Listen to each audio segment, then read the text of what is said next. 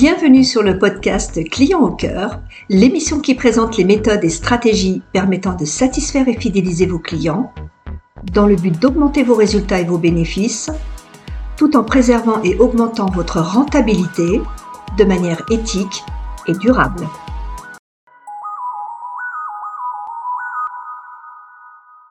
Excellente journée à vous. Je suis Lydia Boutagan, spécialiste de la centricité client depuis plus de 15 ans parce que j'ai le client à cœur et au cœur, aujourd'hui,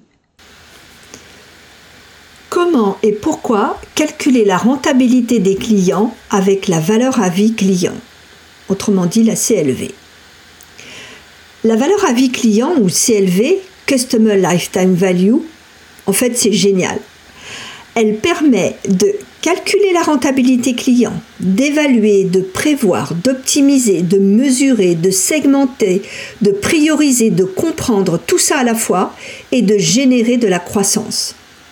Tout ça dans un modèle mathématique accessible. Alors pourquoi s'en priver? Tout d'abord, définissons ce qu'est la valeur à vie client. La valeur à vie d'un client est la valeur actualisée nette des bénéfices passés et futurs moins les dépenses engagées pour acquérir et conserver chaque client.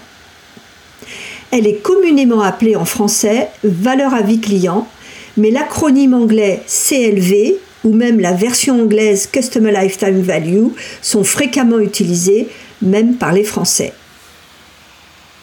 La valeur à vie du client est un indicateur estimant sous la forme d'une espérance mathématique la somme des profits nets susceptibles d'être générés par un même client sur sa durée de vie. L'expression valeur actualisée n'est pas anodine. La valorisation de votre portefeuille de clients ou de votre entreprise consiste à déterminer la valeur de votre entreprise à un moment donné. Cela correspond à son prix sur le marché dans le cas d'une revente. La valorisation repose donc sur les données comptables à disposition et les prévisions de croissance et de développement de l'entreprise. La valorisation sera d'autant plus précise que les données financières seront nombreuses. Par exemple, une start-up qui n'en est qu'à ses tout débuts aura ainsi beaucoup plus de difficultés à déterminer la valeur de sa société qu'une entreprise déjà bien établie. Alors, voyons la valorisation par la méthode des DCF. Avec cette méthode, on considère que la valeur de l'entreprise à un instant T est égale à l'actualisation de tous les flux de trésorerie futurs et futurs attendus. Alors, qu'est-ce que l'actualisation? La valeur d'un flux de trésorerie dépend de la date à laquelle il a été réalisé. Vous êtes d'accord que 100 euros d'aujourd'hui valent plus que la promesse de 100 euros dans 10 ans? L'actualisation permet de rappeler tous les flux de trésorerie futurs à leur valeur réelle à la même date, c'est-à-dire celle de la valorisation, pour pouvoir les additionner. Autrement dit, le taux d'actualisation convertit les flux de trésorerie futurs, c'est-à-dire les revenus sur les bénéfices, en argent d'aujourd'hui pour l'entreprise. Pour vous permettre de calculer une valeur à vie client pertinente, il vous faut donc choisir un taux d'actualisation. Et c'est là qu'entrent en jeu les fameux DCF. Un taux d'actualisation de 10% est couramment utilisé car il s'agit généralement du rendement que les entreprises réalisent sur leurs autres investissements. Il serait difficile de plaider pour un taux d'actualisation inférieur à 5%, car très peu d'environnements marketing sont stables et prévisibles, et ce d'autant plus dans le monde d'aujourd'hui. Si l'entreprise se trouve dans un environnement marketing très dynamique et ou incertain, alors un taux d'actualisation encore plus élevé, de 15 à 20%, sera plus approprié.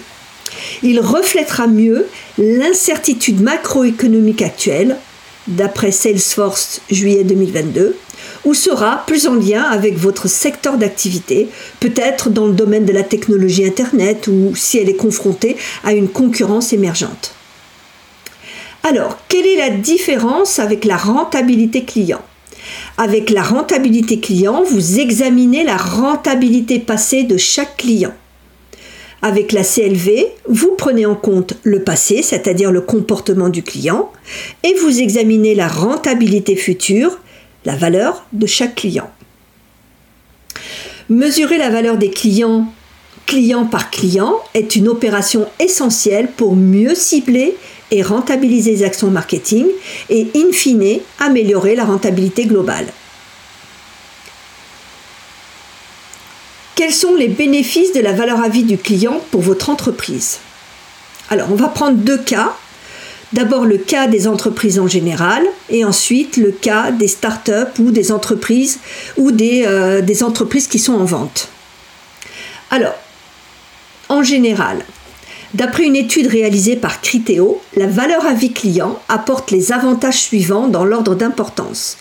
Augmenter les ventes, pour 81% des citations, augmenter la rétention client pour 68%, encourager la fidélité à la marque pour 56%, mettre en place des campagnes marketing plus opportunes pour 52%, et plus de personnalisation client pour 41% des citations. Comment utiliser la rentabilité client avec la méthode CLV elle est utile dans plusieurs cas. La CLV permet une projection dans le temps afin de mieux définir les actions de fidélisation, cross-selling ou upselling. En ce sens, elle permet d'augmenter les ventes. La valeur à vie client est un excellent support pour vous aider à définir les budgets de vos campagnes marketing. Si votre Customer Acquisition Cost, c'est-à-dire votre coût d'acquisition client, est supérieur à votre Customer Lifetime Value, par exemple, on peut dire que vous avez un problème de rentabilité. La valeur à vie client permettra également d'identifier les profils de clients rentables à recruter et pour qui les attentes seront prioritaires pour l'entreprise. Vous pouvez vérifier la différence de rentabilité entre différents, différents segments de marché. En calculant plusieurs CLV correspondant à plusieurs segments de clientèle, vous verrez d'un coup d'œil le segment qui consomme le plus, le segment le plus rentable et celui qui vous fait perdre de l'argent ou qui rapporte peu. À vous d'affiner vos budgets en fonction de vos objectifs et puis vous reconsidérez vos segments prioritaires. Le calcul de la CLV, il aide aussi les entreprises à mieux comprendre la valeur potentielle d'un client sur le long terme et à adapter leur stratégie de personnalisation en conséquence. Elles peuvent donc identifier les segments de clients les plus rentables et cibler ces segments avec des offres et des expériences personnalisées pour maximiser la valeur sur le long terme, la valeur du client sur le long terme. Le calcul de la valeur à vie client sera également un outil de ROI, de retour sur investissement, de toute action de fidélisation. C'est ce qu'on appelle le ROMI, Return on Marketing Investment. La valeur à vie client vous aidera à identifier les clients que vous prioriserez pour la cartographie de parcours client, pour la conception des personae, mais aussi pour des enquêtes quantitatives et qualitatives spécifiques pour les comités consultatifs clients et pour les programmes de recommandation clients, etc., etc. La comparaison de la CLV attendue dans le cas de prix de pénétration, c'est-à-dire prix bas pour attirer les gens, enfin les gens, les clients, à celle de prix d'écrémage, c'est-à-dire fixer un prix au-delà du seuil de la concurrence pour, un prix, pour une clientèle haut de gamme, par exemple, permet aux gestionnaires de faire un choix de politique de prix plus éclairé. Donc là, on a vu globalement ce que ça peut apporter. Voyons maintenant plus en détail si vous êtes une start-up ou si vous cherchez à vendre votre entreprise, euh, autrement dit, à, euh, évaluer votre entreprise. Donc à évaluer le portefeuille de, de clients de votre entreprise. Vous souhaitez vendre entreprise ou bien vous êtes une start-up qui souhaite décrocher un financement via le private equity, la CLV est faite pour vous. Elle vous permet de démontrer la valeur de votre entreprise grâce à celle de vos clients. En effet, le chemin vers la réussite est difficile pour les startups, car en tant qu'entrepreneur, vous devez convaincre plusieurs fois des investisseurs, des investisseurs de lever des fonds pour permettre à votre entreprise de croître, conjuguer croissance et rentabilité pour les grow-up qui ne font pas d'économie d'échelle, à l'instar euh, des scale-up, gérer les conséquences de l'hypercroissance sur les ressources, processus et l'écosystème de partenaires, devenir la référence sur le marché, internationaliser votre business, assurer un bon niveau de liquidité et apporter une visibilité sur les leviers de croissance pour maximiser vos chances de vous introduire en bourse si tel est votre objectif. Eh bien, pour convaincre les investisseurs, les grow-up et scale-up rencontrent quatre types de challenges. Le suroptimisme dans l'évaluation des gains futurs, les incertitudes quant au futur flux de trésorerie quand les fondateurs utilisent la méthode des DCF, Discounted Cash Flow, pour valoriser leur entreprise, et une surévaluation des critères financiers au détriment des autres critères, notamment la valeur client. Et enfin, l'acquisition de nouveaux clients coûte cher, surtout lorsqu'il faut 6 à 9 mois entre la prise de contact avec les investisseurs et le versement, le versement effectif de la levée de fonds. Or, pour alimenter le capital confiance des investisseurs, il est indispensable de leur démontrer de façon incontestable la fiabilité de leur, investissement durant les 5 à 7 ans que dure le partenariat. Forte et hypercroissance se font au détriment de la rentabilité pour les grow-up car elles nécessitent des ressources proportionnellement égales voire supérieures aux revenus générés ce qui a pour conséquence une rentabilité en berne, des commandes en croissance qui vont impacter le BFR, le besoin en fonds de roulement. Alors pourquoi financer la croissance uniquement par une hausse des coûts, du coût des ressources, quand on peut la financer par une hausse de la rentabilité client, notamment via le réachat, la valeur à vie du client? Creusons un peu vos challenges. Vous devez quotidiennement jongler avec les conséquences de l'hypercroissance. Que votre startup soit une grow-up ou une scale-up, vous rencontrez sûrement les challenges suivants. Accélération du volume de customer care, accompagnement, réclamation, formation, etc., etc. Et des besoins attentes des clients qui vous challenge car ils ont pour référence en termes d'expérience client les leaders historiques même s'ils ne sont pas vos concurrents directs multiplication des canaux de contact client, c'est un autre des challenges que vous rencontrez, augmentation des données clients à gérer et analyser, difficulté des partenaires à suivre votre forte et hyper croissance, et un recrutement qui n'arrive pas à suivre le rythme de la forte ou hyper croissance. Imaginons, cher entrepreneur, que votre start-up soit une grow-up et que vous fidélisiez vos clients tout en garantissant une rentabilité économique à court et moyen terme. Imaginons que vous soyez une scale-up et que vous fidélisiez vos clients tout en garantissant une prédictibilité de votre business, ainsi qu'un bon niveau de liquidité et une visibilité sur vos leviers de croissance. Mais ça vaut, ce que je viens de dire, ça vaut aussi pour toute entreprise rencontrant des problèmes de rentabilité ou de forte croissance, qu'elle soit une start-up ou pas. Vous pourriez alors acquérir de nouveaux clients grâce aux recommandations de vos clients satisfaits et fidèles moins épuisant et plus efficace que la prospection, la satisfaction et la fidélisation de vos clients existants permettraient d'augmenter le chiffre d'affaires, le bénéfice, la valeur à vie de vos clients et rendre vos activités commerciales et marketing rentables. Et pourtant, la plupart des startups, des grow-up, des entreprises en croissance se focalisent sur l'acquisition. Si vous vous focalisiez sur la valeur à vie client, sur les expériences que vous délivrez, vous intégreriez le paramètre de la valeur à vie client dans vos indicateurs et votre stratégie. Et vous n'auriez plus qu'à collecter le fruit de vos investissements de façon continue. Votre entreprise rentrerait alors dans une spirale vertueuse de croissance, prédictibilité, rentabilité, pérennité et pourrait devenir la référence du marché. Donc, que vous soyez dirigeant d'une entreprise traditionnelle ou d'une start-up, vous avez tout à gagner à piloter votre business par la valeur à vie client. J'ai pris l'exemple des startups et des dirigeants qui cherchent à valoriser leur entreprise, mais j'aurais pu aussi démontrer comment la valeur à vie client permet d'évaluer la rentabilité des actions marketing, le fameux ROMI, Return on Investment on Marketing Investment.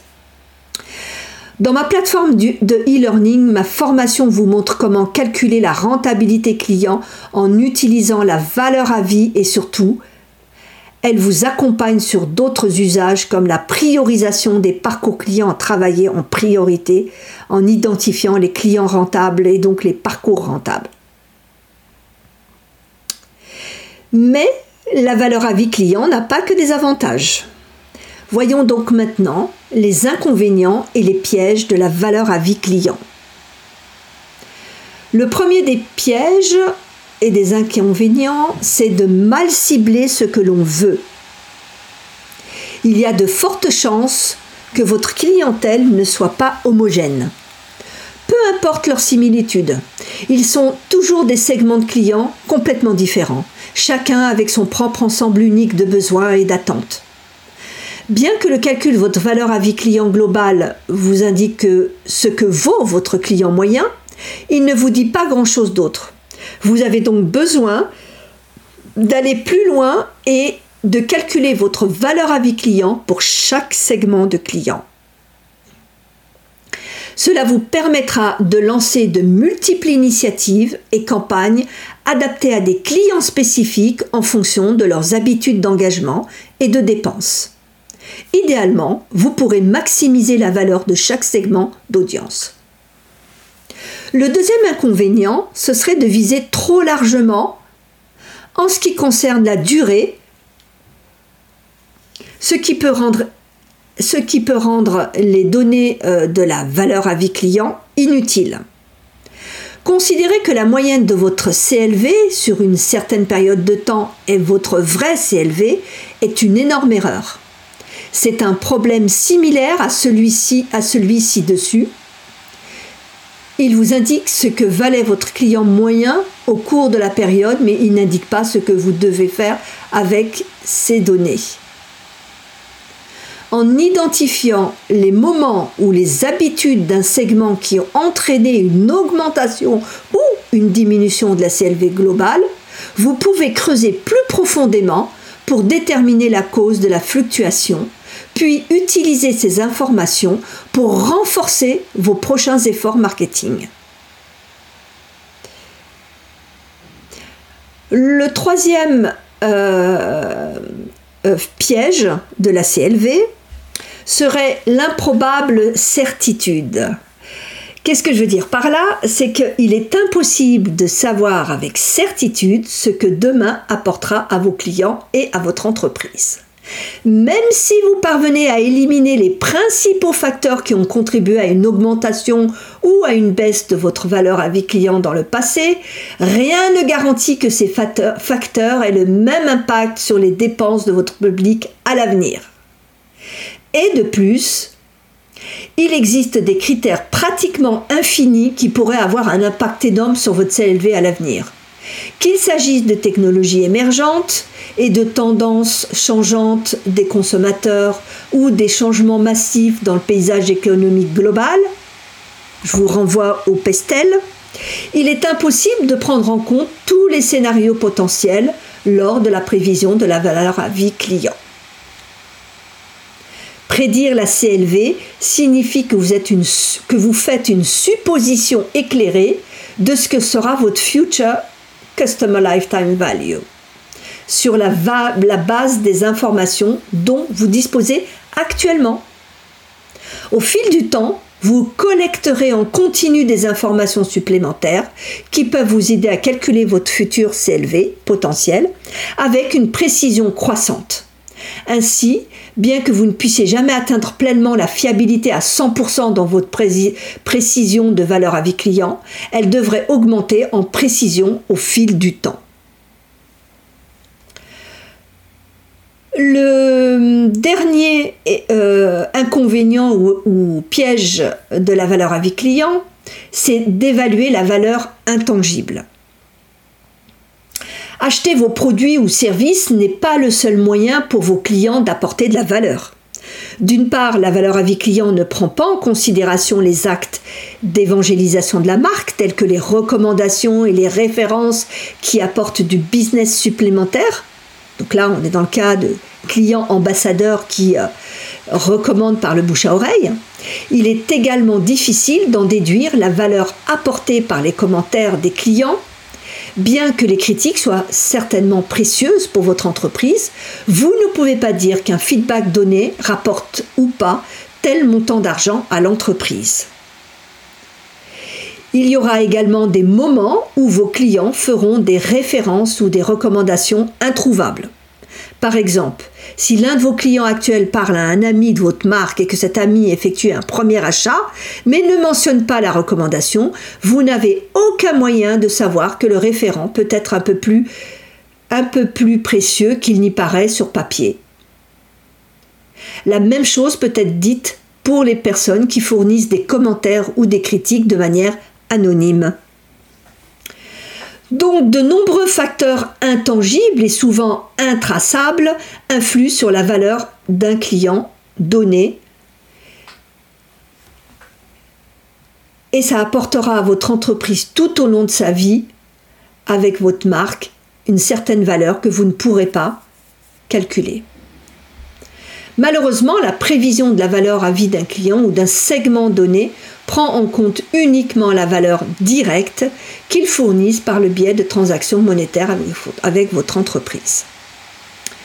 En conclusion sur ces, euh, inconvénients et ces, euh, et ces pièges de la valeur à vie client, c'est que si vous ne vous concentrez que sur la CLV, vous négligez les moyens potentiels d'obtenir encore plus de valeur de vos clients, directement ou indirectement. Le calcul et la prédiction de la valeur à vie client est faisable au moyen d'une bonne feuille de calcul, mais ce n'est peut-être pas si pratique. D'une part, il peut être trop exigeant en ressources pour suivre et prédire continuellement le calcul de la rentabilité client par la valeur à vie client sur une base régulière. Si tout votre temps est consacré à la mise à jour du calcul et des prévisions, vous n'aurez peut-être pas le temps de comprendre ce que les données signifient réellement. Et deuxièmement, plus votre équipe met son grain de sel lors du calcul et de la prévision la Customer Lifetime Value, plus les chances d'erreur humaine sont grandes. Un point de données manqué ici, une faute de frappe là-bas, tout cela peut contribuer à faire plus de mal que de bien. Voyons maintenant euh, la formule pour calculer la valeur à vie client. Même s'il est vrai que en, version podcast, c'est pas très simple à expliquer parce que vous n'avez pas les, euh, graphiques et que les graphiques, c'est vrai que ça, ça, aide. On va quand même essayer de vous expliquer. Donc, il existe trois façons de calculer la valeur, la rentabilité client avec la formule de la valeur à vie client. Il y a la méthode historique, la méthode prédictive et la méthode traditionnelle. Bon, il fallait trouver une définition, enfin un petit adjectif pour les différencier. C'est parti avec la formule historique de la valeur à vie client. Elle consiste à calculer le revenu moyen par utilisateur, ce que les anglophones appellent ARPU, en anglais Average Revenue per User, en divisant le revenu total pour une période donnée par le nombre de clients pour une période donnée. Une autre façon historique de calculer la rentabilité client avec la, avec CLV serait d'utiliser l'analyse de cohorte, c'est-à-dire de raisonner par segment cohorte de clients. Vous mesurez le revenu moyen par cohorte au lieu de par client ou par utilisateur. L'avantage de cette méthode, c'est la simplicité. Et pour l'analyse de cohorte, c'est-à-dire évaluer les clients fidèles là où les achats baissent et les performances de campagne et les performances de campagne. Publicitaire, j'entends. Les inconvénients de cette méthode, pas de pronostic et les clients doivent, doivent avoir le même profil, c'est-à-dire la même durée euh, d'existence, le même parcours, les mêmes intérêts. Donc certaine, euh, une certaine linéarité. Maintenant voyons la rentabilité client prédictive pour calculer la valeur à vie client. C'est la méthode la plus compliquée, mais la plus précise pour, calculer la Customer Lifetime Value. Vous devrez calculer auparavant certaines métriques pour, vous euh, servir de cette formule. Donc la formule consiste à multiplier le nombre moyen de transactions par mois par la valeur moyenne des commandes, multiplié par la marge brute moyenne, et multiplié par la durée de vie moyenne des clients en mois. Donc vous voyez, vous avez 4 KPI à multiplier. Enfin, KPI, c'est pas vraiment des KPI, mais bon. ce ne sont pas tous des, KPI. Euh, donc, le tout divisé par le nombre de clients de la période. L'avantage, c'est mieux que la, la méthode historique, c'est plus précis. L'inconvénient, les prédictions peuvent être trompeuses car elles sont trop linéaires, basées sur aucun changement.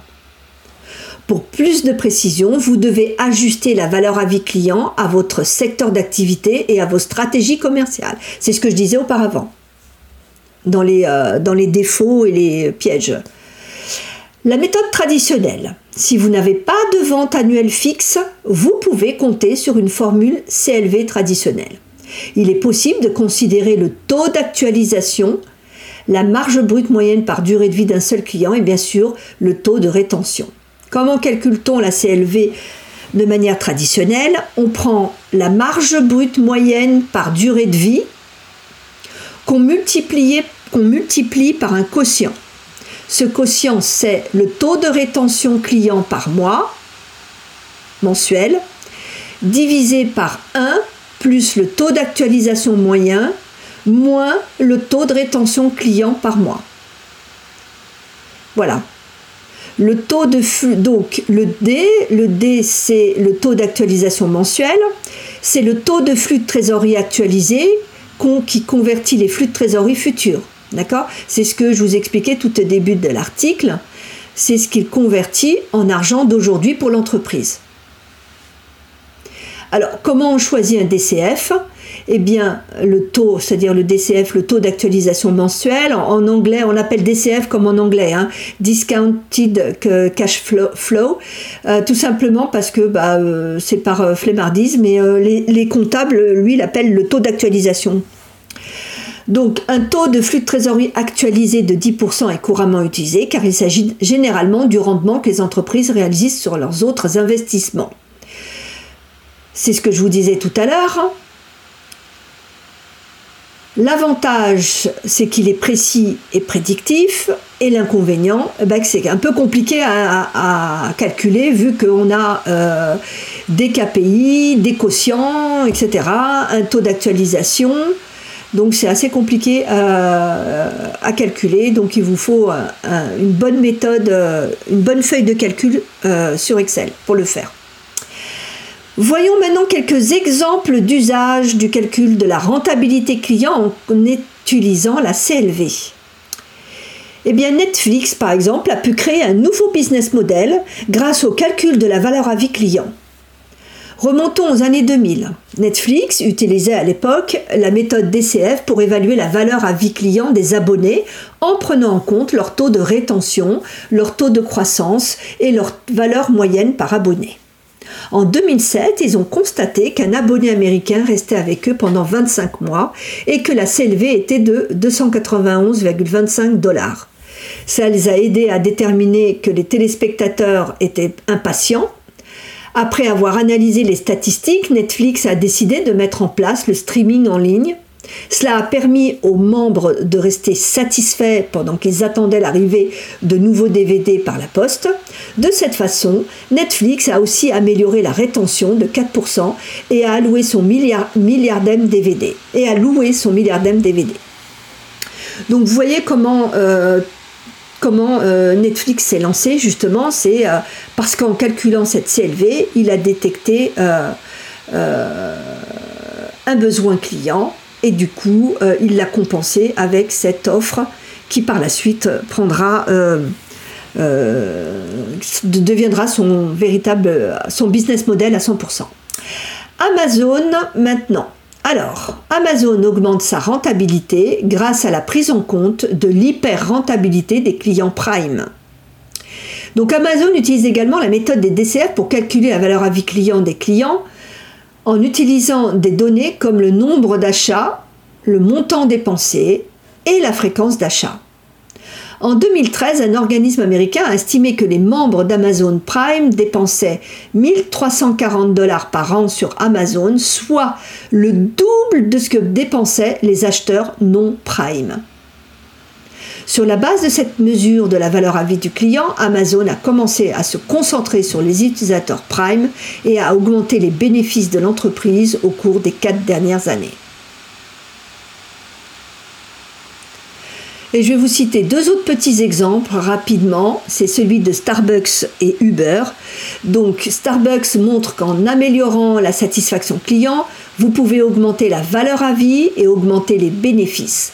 Une étude de Business Insider montre que Starbucks ne devrait pas dépenser plus de 14 099 dollars de CLV en moyenne pour l'acquisition.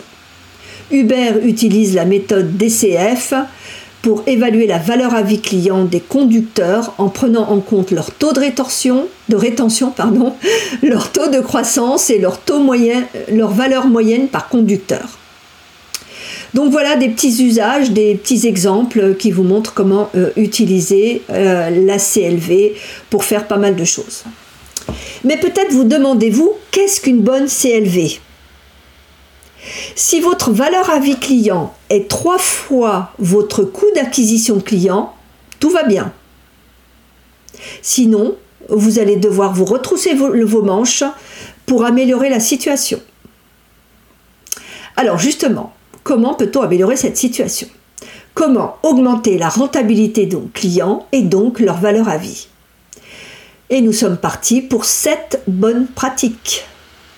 Première bonne pratique, prolonger euh, la durée de vie du client.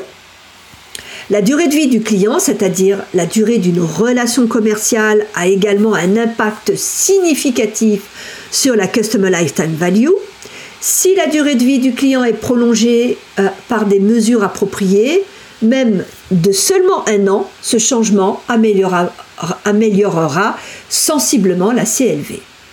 Les opt-in de newsletter, par exemple, transforment les visiteurs de votre site web inconnu en clients connus afin de maintenir la relation à l'avenir et de prolonger avec succès la fidélisation de la clientèle. Les différentes applications de la valeur à vie en font une option intéressante. La calculer et l'utiliser permet non seulement une budgétisation du marketing qui soit raisonnable, mais permet également de mesurer et d'augmenter la valeur réelle du client.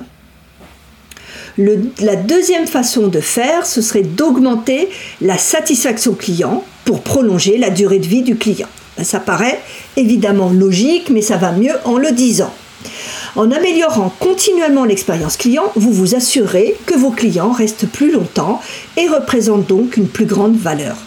Cela peut passer par des nombreuses actions comme la création d'un programme de fidélité, un programme de fidélité, le suivi du score de NPS, etc., etc. la troisième bonne pratique, ce serait d'augmenter la fréquence d'achat. Parce que la fréquence d'achat, a une énorme influence sur la rentabilité client. Vous augmentez automatiquement la valeur client lorsque vous augmentez la fréquence d'achat. Si un client achète dans votre boutique trois fois au lieu de deux par an, la valeur client augmente d'un tiers en moyenne. Les emails d'abandon rappellent aux clients réguliers que leur panier, lorsqu'ils l'ont abandonné les emails d'abandon rappellent aux clients réguliers que leur panier, lorsqu'ils l'ont abandonné, est en attente afin qu'une transaction devienne plus probable, ce qui augmente alors la fréquence d'achat. L'autre bonne pratique, ce serait de générer des achats sans modifier les budgets marketing. En agissant sur le panier moyen ou sur la fréquence d'achat, vous pouvez influer sur les ventes sans forcément investir massivement en marketing.